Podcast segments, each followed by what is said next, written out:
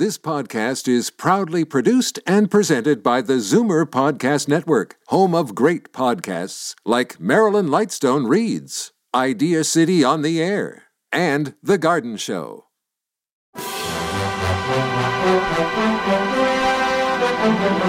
It's Zoomer Radio's Theater of the Mind with Frank Proctor. Open your mind as we fill your head with amazing thrills, chills, and laughs. Theater of the Mind. The best love programs from radio's golden age. Only on Zoomer Radio. Now, here is your master storyteller, Frank Proctor. Well, thank you, and welcome to the show. Let's start out tonight by taking a trip back to 1949. Eventually, we're going to play an episode of Dragnet for you. But what happened that year? Well, a lot, really. The first network television broadcast takes place as KDKA TV in Pittsburgh, Pennsylvania went on the air, connecting the East Coast and Midwest programming in uh, January as well. The first Volkswagen Type 1 to arrive in the United States, a 1948 model, is brought to New York by Dutch businessman Ben Pon. Now, he was unable to interest dealers or importers in the Volkswagen, so he sold the sample car to pay for his travel expenses. Only two 1949 models are sold in America that year, convincing Volkswagen chairman Heinrich Nordhoff that the car has no future in the U.S. Type 1, of course, goes on to become an automotive phenomenon. January 20th, Harry S. Truman sworn in for a full term as President of the United States. Rationing of clothes ended in Britain. In February of 1949, Arthur Miller's tragedy, Death of a Salesman, opened at the Morosco Theater in New York City and ran for 742 performances. Now, here's an odd one Grady the cow, a 1,200 pound cow, gets stuck inside a silo on a farm in Yukon, Oklahoma, and garners national media attention in, in the U.S. as they try to rescue this poor thing. And then we jump to a Canadian content note here. That was in 1949. The former British colony of Newfoundland joins Canada as its 10th province. On radio, Jack Webb. Well, he was making a name for himself as Sergeant Joe Friday. And that's where we begin with tonight's show, The Spring Street Gang, Dragnet.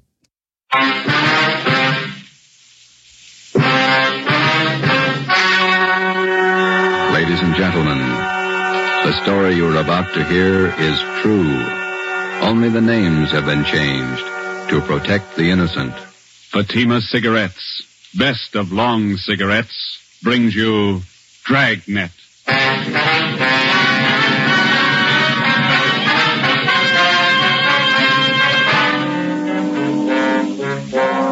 You're a detective sergeant.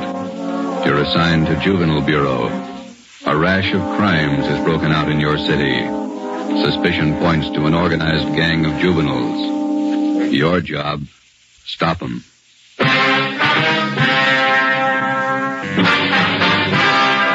Dragnet, the documented drama of an actual crime. For the next 30 minutes, in cooperation with the Los Angeles Police Department, you will travel step by step on the side of the law through an actual case from official police files. From beginning to end, from crime to punishment, Dragnet is the story of your police force in action. It was Sunday, March 27th. It was windy in Los Angeles. We were working a night watch out of Georgia Street Juvenile Bureau. My partner's Ben Romero. The boss is Ed Backstrand, chief of detectives. My name's Friday. I was on the way up from the Juvenile Bureau, and it was 11.25 p.m. when I got to the receiving hospital, room 5, the treatment room. Everything happens on Sunday nights, huh, Joe? Yeah. How's the kid making out, Doc? One arm is cut up badly, nothing fatal, though. How'd it happen? That's what I'd like to find out. Can I talk to him? If you want, don't press him, though. He's had a bad shock. All right.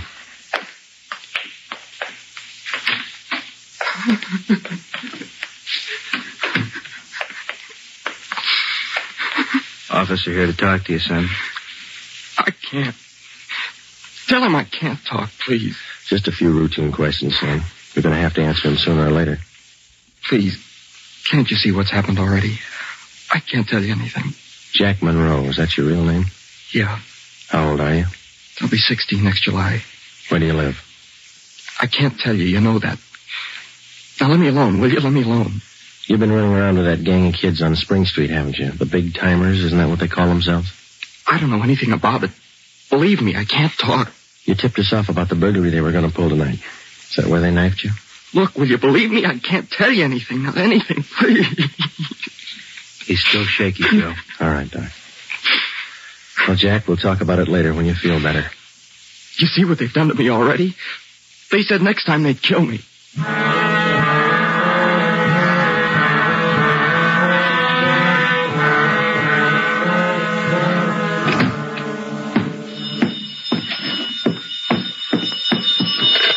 Juvenile Bureau, Friday. Yeah. Yeah, okay, friend. Goodbye. How'd you make out, Joe? Not very good, Ben. Captain Bowling come in yet? You checked in while you were gone. Wants to see us. Okay. The kid tell you who knifed him? No, I scared him good. He wouldn't tell me a thing. You get a line on the boy's parents, Friday? I got a hold of his father. He's on his way in. How's the boy? Bad knife wounds. Nothing fatal. You know the boy? Not till this afternoon, Captain. He tipped us off about a burglary a gang of young kids were supposed to pull tonight. You go through? No, but two hours ago, this Monroe kid was found in a vacant lot down on Olympic, cut up pretty bad. The gang must have pegged him. How long is it going to take you to break that up? Well, we're just starting to get a line on him, Bob. Must be nearly a hundred in that gang. And every one of them working hard. Take a look at the pin map over here. This spot here, look at it. All the jobs pulled during the last month, huh? The last five weeks up to date. Red tabs for burglary, must be more than a hundred. The robberies, green pens, count them, at least fifty. And there's five more orange ones I added for the weekend, auto thefts. You bet those kids are working hard. We got a lead on them. That's more than we had last week. You have to push it harder. Here's the big reason. This uh, line of pins, down in black. Purse snatching. First snatching and rape, 26 of them in the past five weeks. They're pretty well concentrated in one area here. That's right. Now, what's the lead you're working on? Right there on the pin map, Captain. Huh? Well, these two blocks here, Bob, where Franco Alley intersects Spring Street. What about it? Well, it's the only clear area for a dozen blocks around. There's not a colored pin on it, you see? Yeah.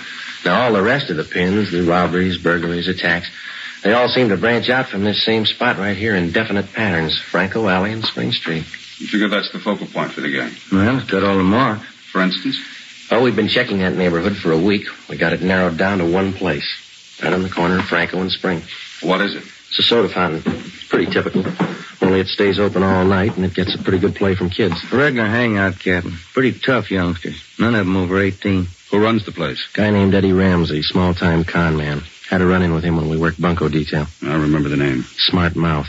Tried to give us trouble when we talked to some kids in there last night. He's got a place set up for him in the back of the store, kind of a club room. He sounds like a good lead. What are you doing about it? Well- just a minute. Captain Bowling. Yeah? Who? Yeah, we better down. The Monroe kid, his father's downstairs, cursing every one of us. What's his problem? Can't understand how his boy got in trouble. Come on, Ben, let's tell him.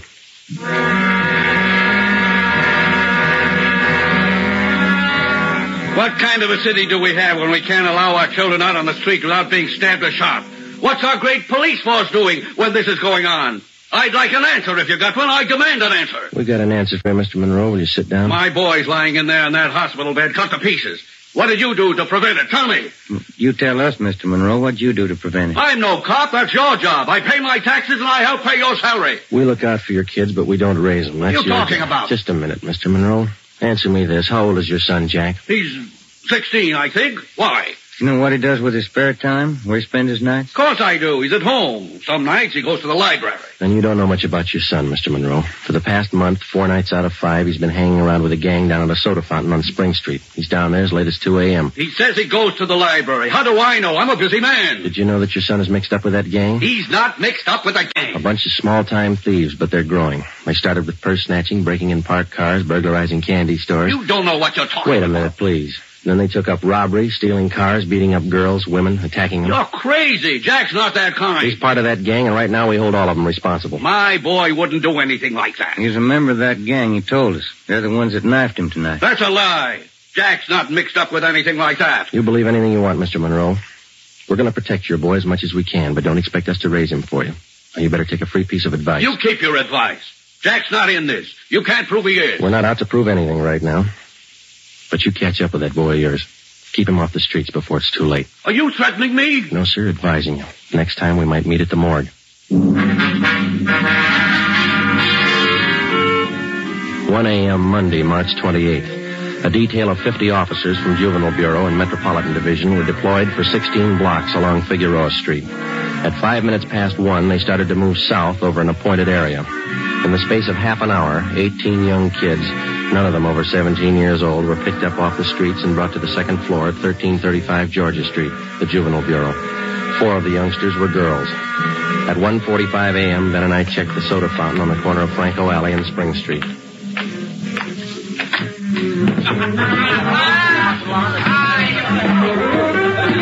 Same bunch, Joe. Business as usual. Yeah, come on. Hey, Teddy, the Bulls. They're back again. Same guys. Go back and tell Eddie. Hey, look, why do you guys have to keep tracking us, huh? You'd think we were crooks or something. You were here the last time we checked in, Teddy. You ever go home? Sure, when I'm tired. I ain't tired. Uh, what's the matter? That's your money on the table there? Sure, it's my money. You want to borrow a buck? Twenty-eight dollars. That's a lot of money for a boy your age. You keep pretty late hours, son. You have to go to school in the morning? Maybe. I can sit here, can't I? It's free country. I'm drinking coffee. You gonna make me on that? Hmm? You've been drinking more than coffee. Where's your driver's license? Oh, every time the same thing. There. March 10th, 1933. 16 years old. Hey, they giving you trouble, Ted? Eddie's on his way out. What's your name? Jones. Clyde Jones. Huh, Ted? sure. He's got money, too. Rich family. You can save the smart talk, boys. Any of your pals in the back room? Uh, what's the trouble now, Sergeant? How many times a week do we get a checkup? Go ahead, Eddie. Read 'em off. We told you the last time, Ramsey. Clean up your place here, or we'll ride your back till you do. I told you the last time, Sergeant. There's nothing wrong with my place. It's almost two o'clock in the morning. You got a dozen underage kids hanging around here doing nothing. Some of them have been drinking. Schoolboys. Better to have 'em in here than hanging around outside in the street. I keep an eye on 'em. You're not the guardian, Ramsey. This time of night, they've got no business in here or on the street alone. That's your opinion, huh? That's the law, Ramsey. Now, either you shut down that back room and keep these kids out of here late at night, or we'll go after your license. You don't scare me, Sergeant. you can't prove a thing. A couple of these kids have juvenile records. They're on probation. We can tag you for contributing. You still don't scare me. Now, why don't you leave the kids alone? That's right, Eddie. Read 'em off. Ben, get Benson and Bell. Roger. If you won't clean up your place, Ramsey, we'll do it for you. Yeah? What are you going to do? We're pulling these boys in, all of them.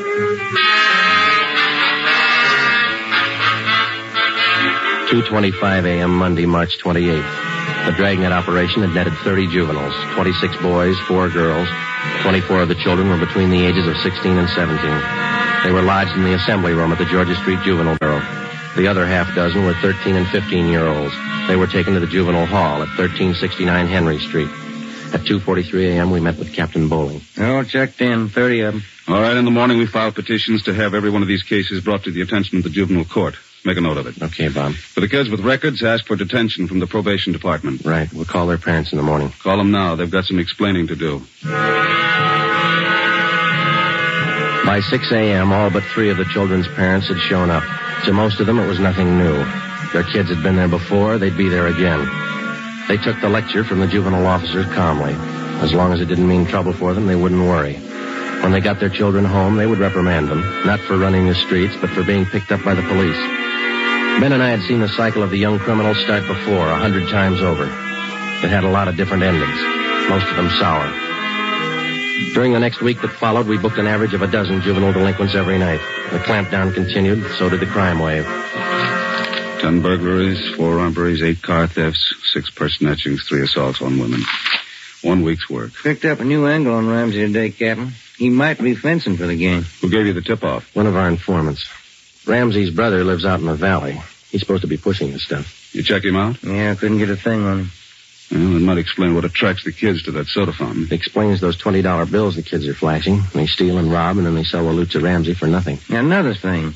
Ramsey keeps his place open all night, and there's no reason to. He doesn't get that much trade. It's only from the young gang that hangs around there. You question the kids? How do they account for having all that money? Well, most of them say Ramsey lends it to them. They say they pay him back a little at a time. I think he's fencing for the kids. Did you try to get his license? No luck, Captain. We can't prove a thing against him. Then we'll do it the hard way. Sweat it out. That night, we drove out to Ramsey Soda Fountain and asked him again to clean up his place, to keep the young kids out after 10 o'clock at night, to stop lending them money. He refused. There was nothing we could do. His business was a public place. He could not be held responsible for any of his patrons. In the next 10 days that followed, Ben and I haunted the sidewalk outside the soda fountain. We questioned every youngster as they entered and left. We made more than a dozen arrests. Many of the kids had been drinking heavily. We found some of them under the influence of narcotics. But Ramsey was still in the clear. The crime wave continued sporadically. Ben and I waited for our chance. It was a long time coming. Thursday, April 14th, we had dinner at Johnny Cokin's place, and it was 10.35 p.m. when we checked back in at the office. Hot shot. Grab it, Joe. Yeah. The terminal on Market Street, a 459 and shooting. The terminal on Market Street, a 459. Let's go.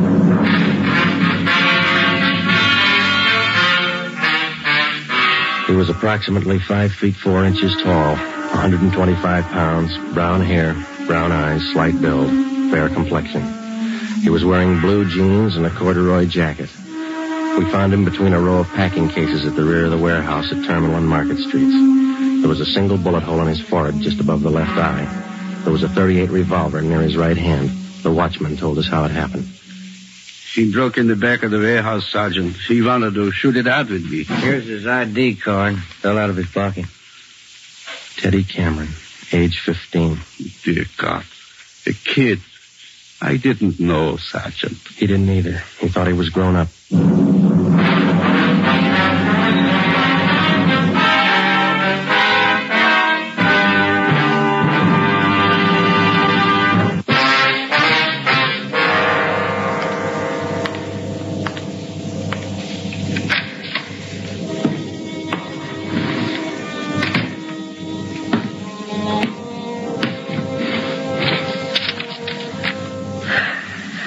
Los Angeles Police Department, Form 311, Dead Body Report. Type, gunshot. DR number, 437695.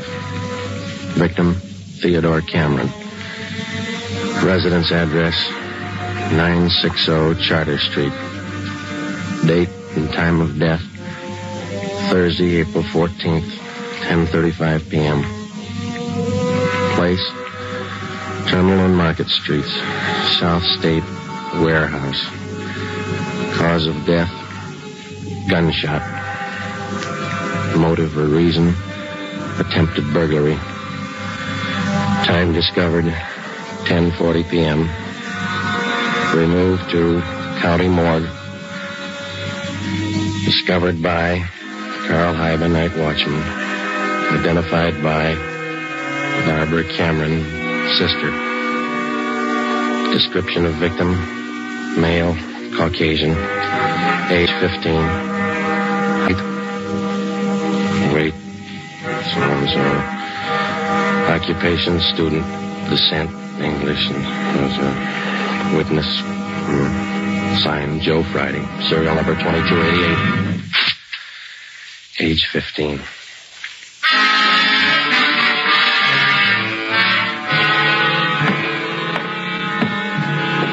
Ready, Joe? Hmm? And Cameron boy's sister. She's waiting in Oh. the next room. Yeah. Yeah, let's go. She taking it hard? Yeah? Morning, Miss Cameron. Good morning. We won't keep you long. Just a few routine questions. Yes, all right. Miss Cameron, how many are there in your family? There were three of us. Teddy, Mike, and me. Mother and father are dead. I work. Teddy and Mike go to school. I mean, Mike. How old is your brother Mike, Miss Cameron? He's 14. You're the sole support of your two brothers. Yes. Do you have any idea who the boys were your brother Ted used to run around with? I don't know them by name. I remember seeing a couple of them once or twice. Mike would know, I think. He and Ted were pretty close, brothers. Do you know if Ted mixed with a gang of kids down on Spring Street? Maybe Mike would know that. Sergeant Teddy wasn't a bad boy. He wasn't a bum. None of us are. I tried to raise the boys like Mike told me. It wasn't easy. We made out. Yes, I understand, Miss Cameron. My salary didn't have too much, but we got by. Yeah. I figured on getting married. I'm 31. It'd Be good for the boy, especially Teddy. He's dead, isn't he? Yeah. I couldn't be in two places at once. Hold a job and watch the kids. That's why I thought maybe a husband. I'm sorry to press, Miss Cameron. Do you think your brother Mike can tell us about that Spring Street gang? How Mike could know. Where can we find him? Staying at a friend's house. I got the address in my bag. Here. That's 2514. I don't write numbers too well. Thank you, Miss Cameron. You've been very helpful. I'll get somebody to drive you home. Or do I have to go?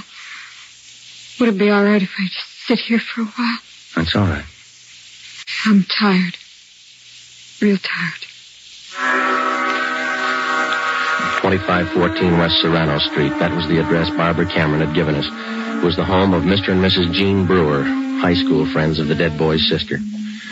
We talked to Mike Cameron. He told us that his brother Teddy had been running around with a gang down on Spring Street. He identified Ramsey Soda Fountain as the hangout. It was 2.25 p.m. when we got back to Georgia Street Juvenile Bureau. Hi, guy. Juvenile Bureau, Romero. Yeah, hold on, I'll call. You, Joe. Thanks. Friday. Joe, this is Canfield in burglary. Yeah, Homer. You're working that Cameron case, aren't you? Yeah? I just got a report on one you might be interested in, out of the same neighborhood. Distillery prowl. What do you got on it? Looks like a juvenile MO. They got away with seven cases of Scotch whiskey. Expensive stuff. Okay, we'll hop on it. Bubeck Warehouse, Crocker at 7th. Miss Elizabeth Rice was the auditor in charge at the Bubeck warehouse. We located her on the mezzanine office row. It was her job to keep a running inventory on all incoming and outgoing liquor stock. She knew her job well. As you know, Sergeant Friday, each and every bottle of distilled spirits carries a United States Internal Revenue stamp. Yes, ma'am. Each stamp carries a serial number together with the name of the firm to whom the stamps are issued. Well, Miss Rice, and the stuff that's missing, the stamp on each bottle carries the case number. Is that right? That's right. Now, what did I tell you? Oh, yes, I have it right here. Seven cases of high-grade blended Scotch whiskey.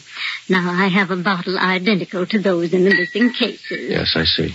Now, if you'll just look here, Yes, ma'am. the number on this stamp here, 36A2279956, followed by the firm name. Uh, could you give us the numbers of the stolen cases? Now, I have them typed out for you right here. Seven cases, twelve bottles to the case, Canada Dry Incorporated, four of the red label and three of the black label, Johnnie Walker. All right, thank you very much, Miss Rice. And you think that this might be a juvenile case, Sergeant? Yes, ma'am, we do. Seven cases, that's close to $600, isn't it? We've lost a great deal more than that, Sergeant. The insurance company makes up for the liquor loss. Yes, ma'am. Those youngsters, who makes up for them? Ben and I left the Bubeck warehouse with a list of serial numbers of the seven cases of stolen liquor. We headed back for the Juvenile Bureau. We figured that there was a strong possibility that Spring Street Gang was responsible for the warehouse liquor theft. How were they disposing of the stolen property? That was the key question we had to answer. Ben and I had a hunch and a tip from an informant that the young gang was operating under the guidance of a fence, a man or woman whose job it is to dispose of stolen property. The gang members were close to Ramsey at the soda fountain. Ramsey, the logical suspect. All right, well, suppose they did steal the liquor. Suppose Ramsey's a fence. What's he done with the stuff? I don't think he's turned it this fast. He's turned it at all. He wouldn't keep it at the soda fountain, no liquor license. And we've been around too much. He wouldn't keep it in his house. He lives in the rear of the fountain. It's too hot. Only leaves one other location that we know about. His brother's place in the valley. Was five minutes to ten when we turned left off Ventura Boulevard onto Sepulveda. Ramsey's brother had a small farm about a mile and a half off the highway. It was a modest white frame house planted squarely in the center of an acre of ground. An unpaved driveway led off to the left of the house to the garage. Pull up here, huh? Yeah, okay. Yeah, it looks kind of quiet, no lights. Let's go.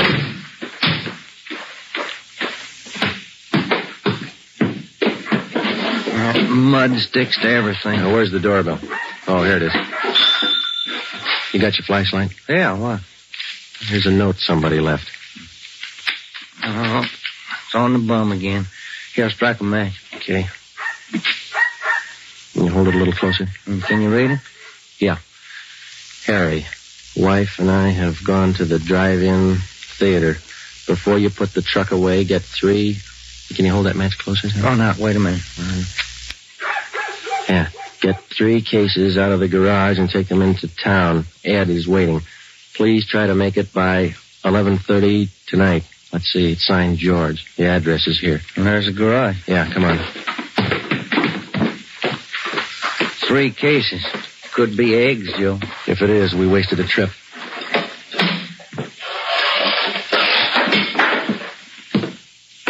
Oh, I'm out of matches, Joe. All right, here, use mine.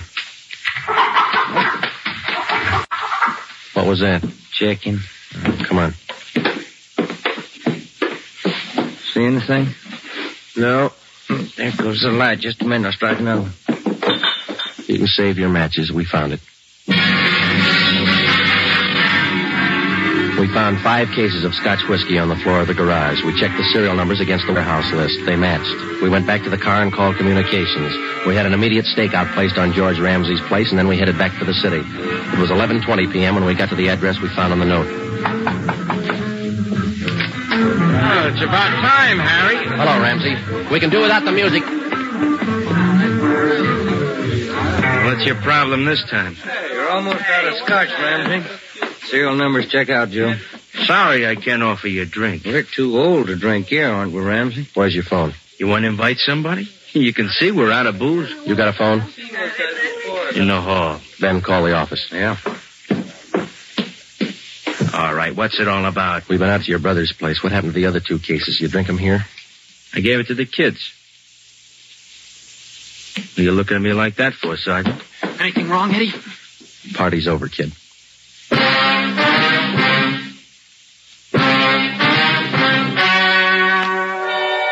The story you have just heard was true. Only the names were changed to protect the innocent.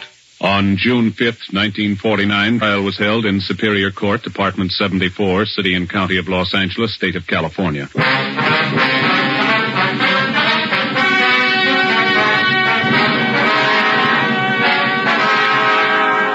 Edward and George Ramsey were tried and convicted in Superior Court of receiving stolen property. After serving their terms as prescribed by law in the state penitentiary, they will be returned to the county jail where they will serve a one year term for contributing to the delinquency of minors.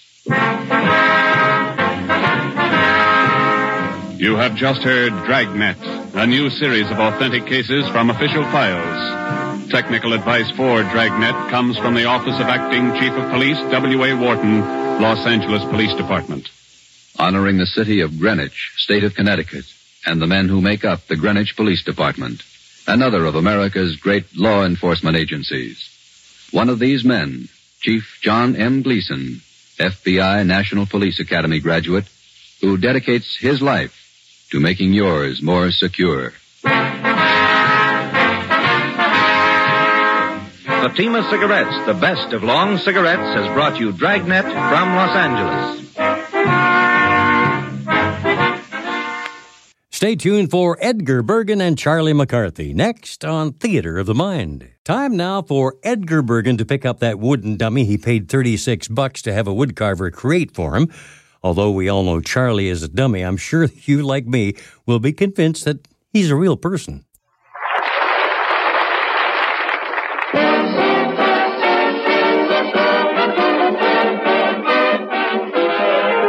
Makers of Chase and Sanborn Coffee and Royal Puddings bring you the Charlie McCarthy Show.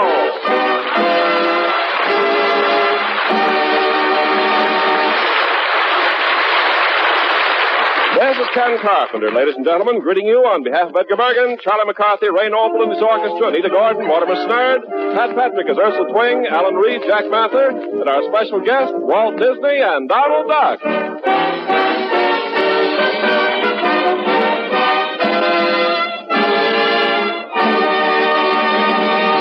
Come to you from Pasadena, California, where we've just seen a preview of Edgar and Charlie's new picture, Fun and Fancy Free by Walt Disney, which will have its world premiere in New York City on September 27th.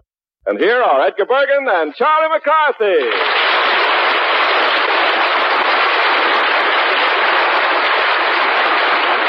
Well, Charlie, what did you think of the picture? Oh, boy, great, great. I give it four bells. Oh. Why, you clumsy butterfingers, you. that man is through. All right. uh, well, I love the title, Fun and Fancy Free. You'd love anything that's free, Bergen.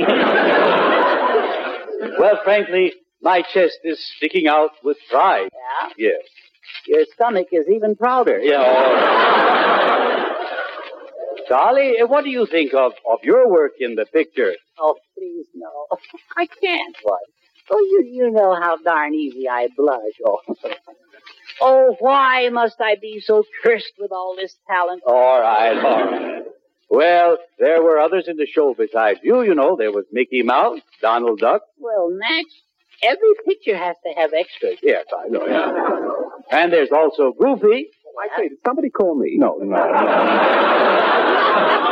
Uh, where- where's Mr. Disney? Well, he'll be right back, Ray. Ray, don't you think we should show Mr. Disney our gratitude with a, a little speech of appreciation? Yes, that would be nice. I think it'd be nice. Yes, Mhm. make him happy, I'm sure. yeah, I could tell him one of my uh, dreadfully droll witticisms. No. Uh-huh, yeah. It- it- oh, this one's about a kangaroo. Yeah? Yes. Uh, if only I could remember the paunch line. Oh, do you get it? That's what's known as a foolproof joke. Yes, yes. And you're just a fool that can prove it, too. Ray, where do you get those awful jokes? Well, Edgar, I, I just drop in at the barbecue place down the street. They're always good for a few ribs. and- Ah, that's, that's enough. yeah. Now, Charlie, what about this speech? I, I don't think it's necessary for both of us to give one. No, no.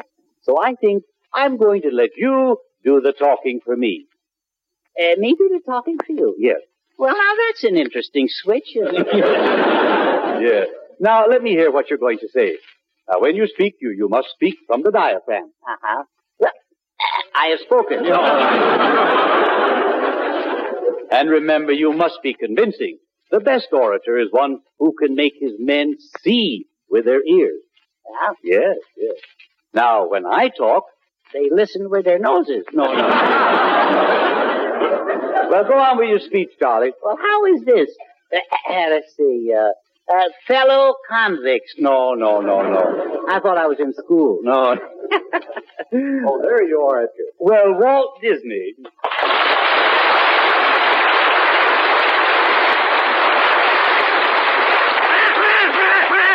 And Donald Duck. Well, Edgar, how did you like the picture? Mr. Disney, it behooves me to say that it was an honor, a great honor to work for you. Oh, Charlie, that's nice of you. An honor, I might say, I richly deserve. Well, I hope we have the pleasure of working together again. That would be nice. Mr. Disney, I can do the same thing for you that I did for Bergen. Oh, no, thanks. I like to keep my hair.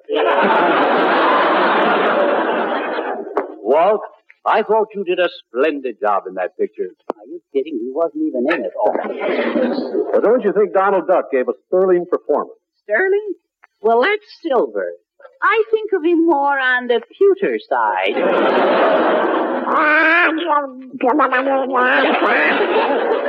But didn't you like Donald in that role? The the only role I'd like him in is a casserole.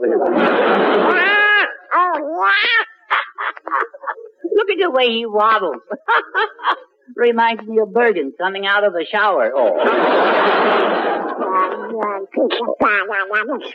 Oh, now, Donald, I'm sure that deep down inside, Charlie likes you very much. Ah.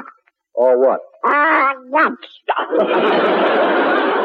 well, now let's not start that. Uh, don't you don't you have something nice, Donald, to say to Charlie?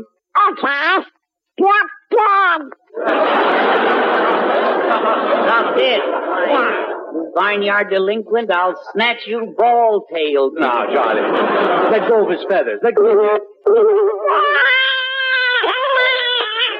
Oh, now see, Charlie, hurt him. You pull some of his tail feathers out. Okay, I'll stick them back in. There. Why, you Long Island entree, you. Why don't you fly south? now, let's not quibble about who was the best performer. Ray, who do you think contributed most to the picture? Oh, well, not merely because I wrote some of it, but I rather like the music, especially the song that goes like this.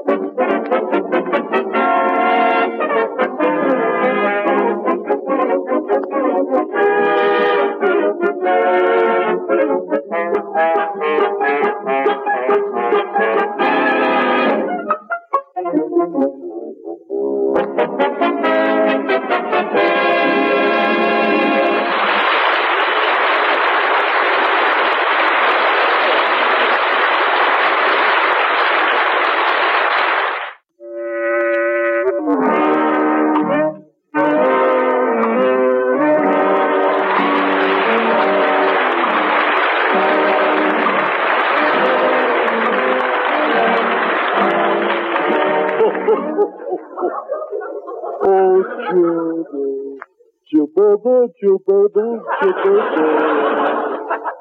Kukula Gumba, Cuckoo, Cuckoo. Well, Mortimer, here we are again. Oh, where? Right here. Well, well, well, who? Well, you and I. Oh, yeah, them, yeah. Yep, well, that's the way it goes. Yeah. Just like I always said, uh, always said, you know. Yes? Yeah. Sure. You said what? Oh, I said, um, I've always said it. Uh, now, what is it? Uh, see. I don't know, you know. I guess I don't say it no more. You saw the picture. Were you satisfied with your role? Um, hmm? Did you enjoy the picture? Well, but it sure was scary. Scary. Well, Mortimer, only very stupid people are frightened by a motion picture. well, Yeah. well, I'm pretty sure I can qualify. Yeah. I suppose it was the big giant that frightened you. No, no, it was another fellow there with the pigeon-toed eyes. Pigeon-toed eyes. Yeah, looked like his face was buttoned wrong. Button on. Well, now, who in the world could that have been? Let's see. Scary person. Yeah, yeah, yeah, can. Well, describe him. Well, some of his teeth stuck out so far it looked like he swallowed a rake. Yeah.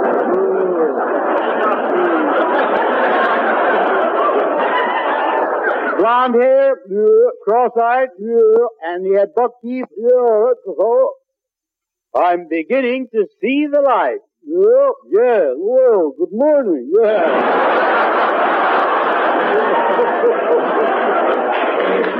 I'm sure you know the person's name. No, Well, now think. no, I do go. Well, it was Mortimer Snerd. Well, give me a better hint than that. Mortimer, you were in the picture. Oh, No. well, I'm flabbergasted. Yeah. I hope seeing yourself in the picture isn't a disappointment. Well, I, I know that was homely, but I didn't know I was so good at it. Oh. Well, don't let it upset you. Well, I can't help it. It seeing me on the stream like that sort of, sort of destroyed something fine in me. I see. What? My appetite. Oh, I see. Not only that, they, photographed my bad side. Your bad side? Yeah. Which one is that? The side my face is on. Well, surely, Mortimer, you knew you were in the picture. What did you think we were doing at the studio every day under those lights? No. Charlie said we was getting the suntan. Yeah. Charlie was ribbing you. Oh, if Charlie told you black was white, I bet you'd believe it. Oh, see, uh, that was right. Black is white, yeah. Well, ain't it? No, no. Ah, you certainly have more than your share of stupidity. Well, well, well, it's old story. Them what has get. Yeah, that's right.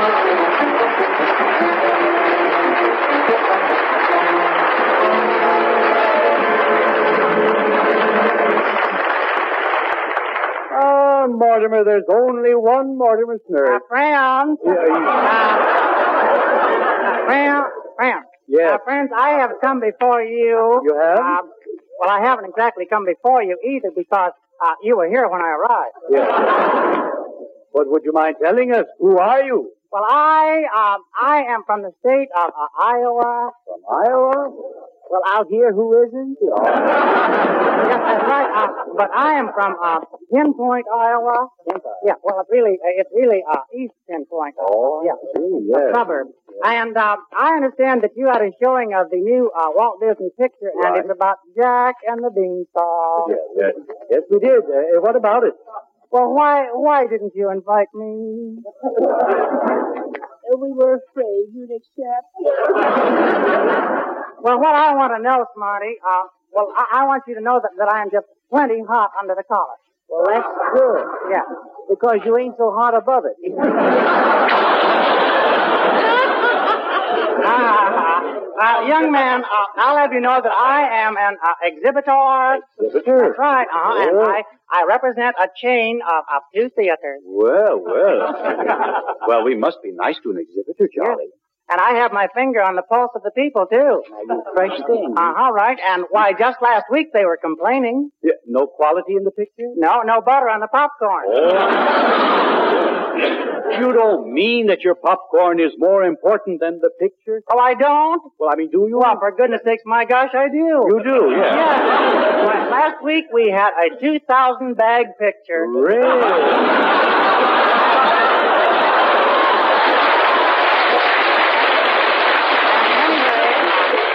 I took my wife uh, to see it, and we ate popcorn all through the best years of our lives. And now you can spend your remaining years drinking water. Yeah. Well, what I want to see uh, is if this uh, Disney picture has uh, popcorn appeal. Popcorn appeal? Yeah. hmm Well, I'll be glad to tell you about it. Oh, you will? Oh, I'll Yes. sit over here. Uh, now, um, the story opens in a beautiful little place called Happy Valley, where everybody was happy. They were always laughing and laughing. always. Pardon me, sir, but why are you crying in Happy Valley? I just moved here from Pasadena. Oh, well, nearly everybody was happy in the valley because of a beautiful golden harp that sang and played. Oh, plunkety, plunkety, plunkety, my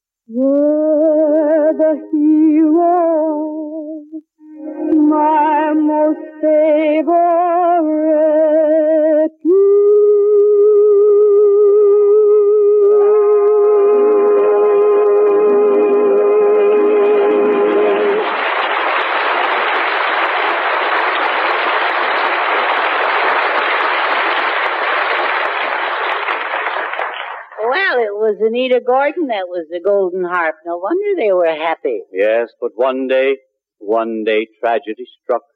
From out of nowhere, a fearsome giant swooped down on me and carried the singing harp away. Oh, no, no. Help! Get the FBI. Get Dick Tracy. Ken, do something. Calling all cars, be on the lookout for a giant wanted for kidnapping a hot girl with red hair and. That is all. that is not all either. Here is an important announcement. We come to the table for nourishment, of course, but uh, it's the flavor of our food that makes eating a pleasure. You've always loved royal puddings for their rich, smooth deliciousness. You love them doubly these days of high food prices because they cost so little, only a few pennies a serving. And what a hit they make. Royal puddings taste not just delicious, but more delicious, say women who use them. Yes, when 1,052 Royal users told why they switched to Royal from other popular brands, eight out of ten said Royal puddings taste more delicious. And you'll agree when you try Royal chocolate pudding. Such luscious chocolatey flavor reminds you of fine, rich milk chocolate. So smooth, creamy textured, and easy to make. So no wonder women buy more Royal puddings than any other kind. Get Royal puddings tomorrow. No need any longer to put up with flavorless wartime brands. Insist on genuine Royal. Remember, 8 out of 10 say Royal puddings taste more delicious. Yet they cost only a few pennies a serving.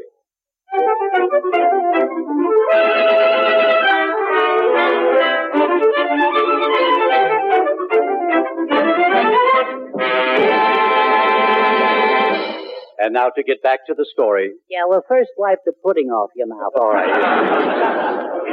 the singing harp was gone, and Happy Valley was no longer happy. Poverty and desolation came to everyone. They had just paid their taxes. No. the poor people, the poor people were starving, starving, starving. Bergen, just tell it. Don't ham it, all right? oh, oh, friends, uh, this is going to be uh, just peachy for popcorn sale. Oh, yes, thank you very much. And now comes the most tragic and dismal part of the story. I thought we just had it. No, no, no. Yes, we did. I, I've been just sitting there uh, whimpering and sniveling until my eyes are like little tiny red beads. Yes. Well, there were three poor farmers who were desolate. All that stood between them and starvation was their cow. Won't take long to eat through her. Oh, now, now, just a moment. I, I hope you're not going to kill that poor, poor cow. No, no, they won't kill it. They're just going to take it to a used cow lot. Operated by Madman Muntz here. That's true. But the used cow man was out of town, so they talked to his wife, Emma, about a fair deal. Well, what shape was she in? Well, she was the type who should never wear slacks. No, no. Or do you mean the cow? All right. Oh, it was a sad moment.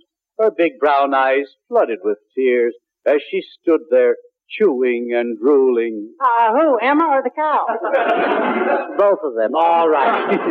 so when the woman said to the cow, she said, Are you a good milker? And the cow said, Yes, ma'am.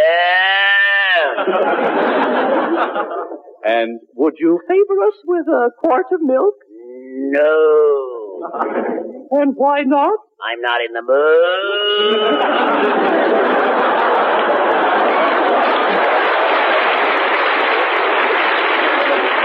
A, a, a talking, a talking cow? Yes. Why, that's utter nonsense.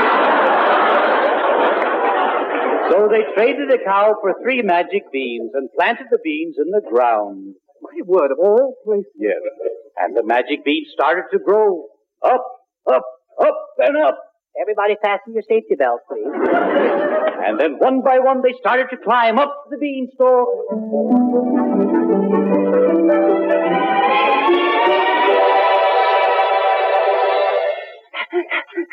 Oh, oh boy, what a climb up that beanstalk. I, I, I'm all, I'm all out of breath. Me too. My cow. My word, look at that magnificent castle. Let's go in. Yeah, let's go in. Ooh, kind of spooky.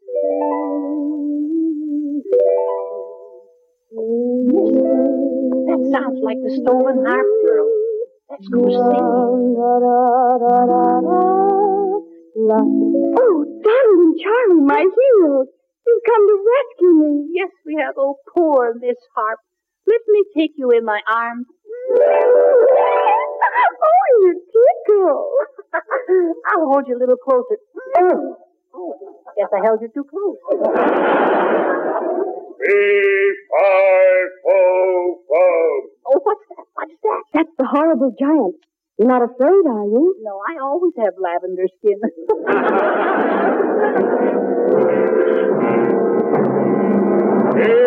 five, four, four. I smell the blood of an Englishman. Oh, but really now, please don't. I...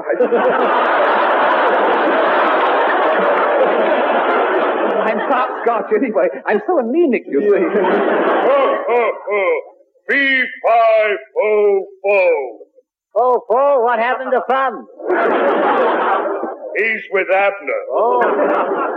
I'm glad you came. You're just in time for dinner. Oh, thank you. In fact, you'll be my dinner. Yeah. Oh, no, no, not that. Oh, sir, have mercy. Why do you want to eat a scrawny little boy like me? I'm on the Clark Gable diet. Well, if you let me go, I'll give you this little duck for a pet. Oh, I like little bitty ducks. Oh. And I have a nice warm place for him to stay. Oh. In my oven. Don't you know no one's allowed up here on this beanstalk? What are you doing here? We, we just came to borrow a saw and an axe to chop down a beanstalk to get rid of a big nuisance. Oh, well, in that case, I'll help you. Yes. Here is the saw, and here is the... What beanstalk? Come here, Come here. you. Free, Donald. Come on down the beanstalk.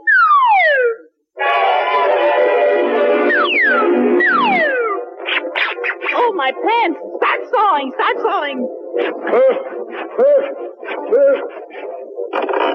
Kinder!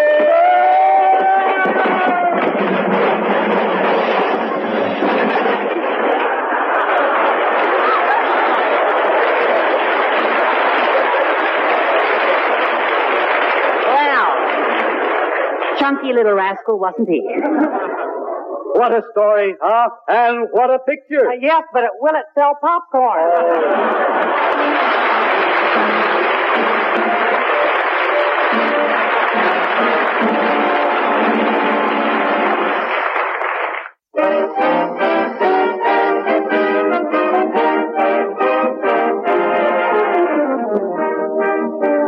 Well, Charlie, our guest next Sunday will be Betty Hutton. Betty Hutton? Woody, coming to see me? what a match that'll be. What do you mean? The blonde bombshell meets the red-headed blockbuster.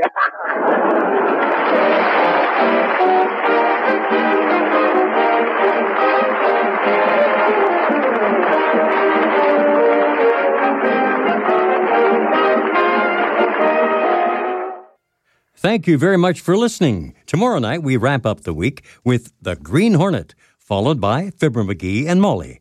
Thanks to Joel Schoenwell and Paul Stringer for technical support. The executive producer for Theater of the Mind is Moses Znaimer. I'm Frank Proctor. Have a great night. This podcast is proudly produced and presented by the Zoomer Podcast Network, home of great podcasts like Marilyn Lightstone Reads, Idea City on the Air, and The Garden Show.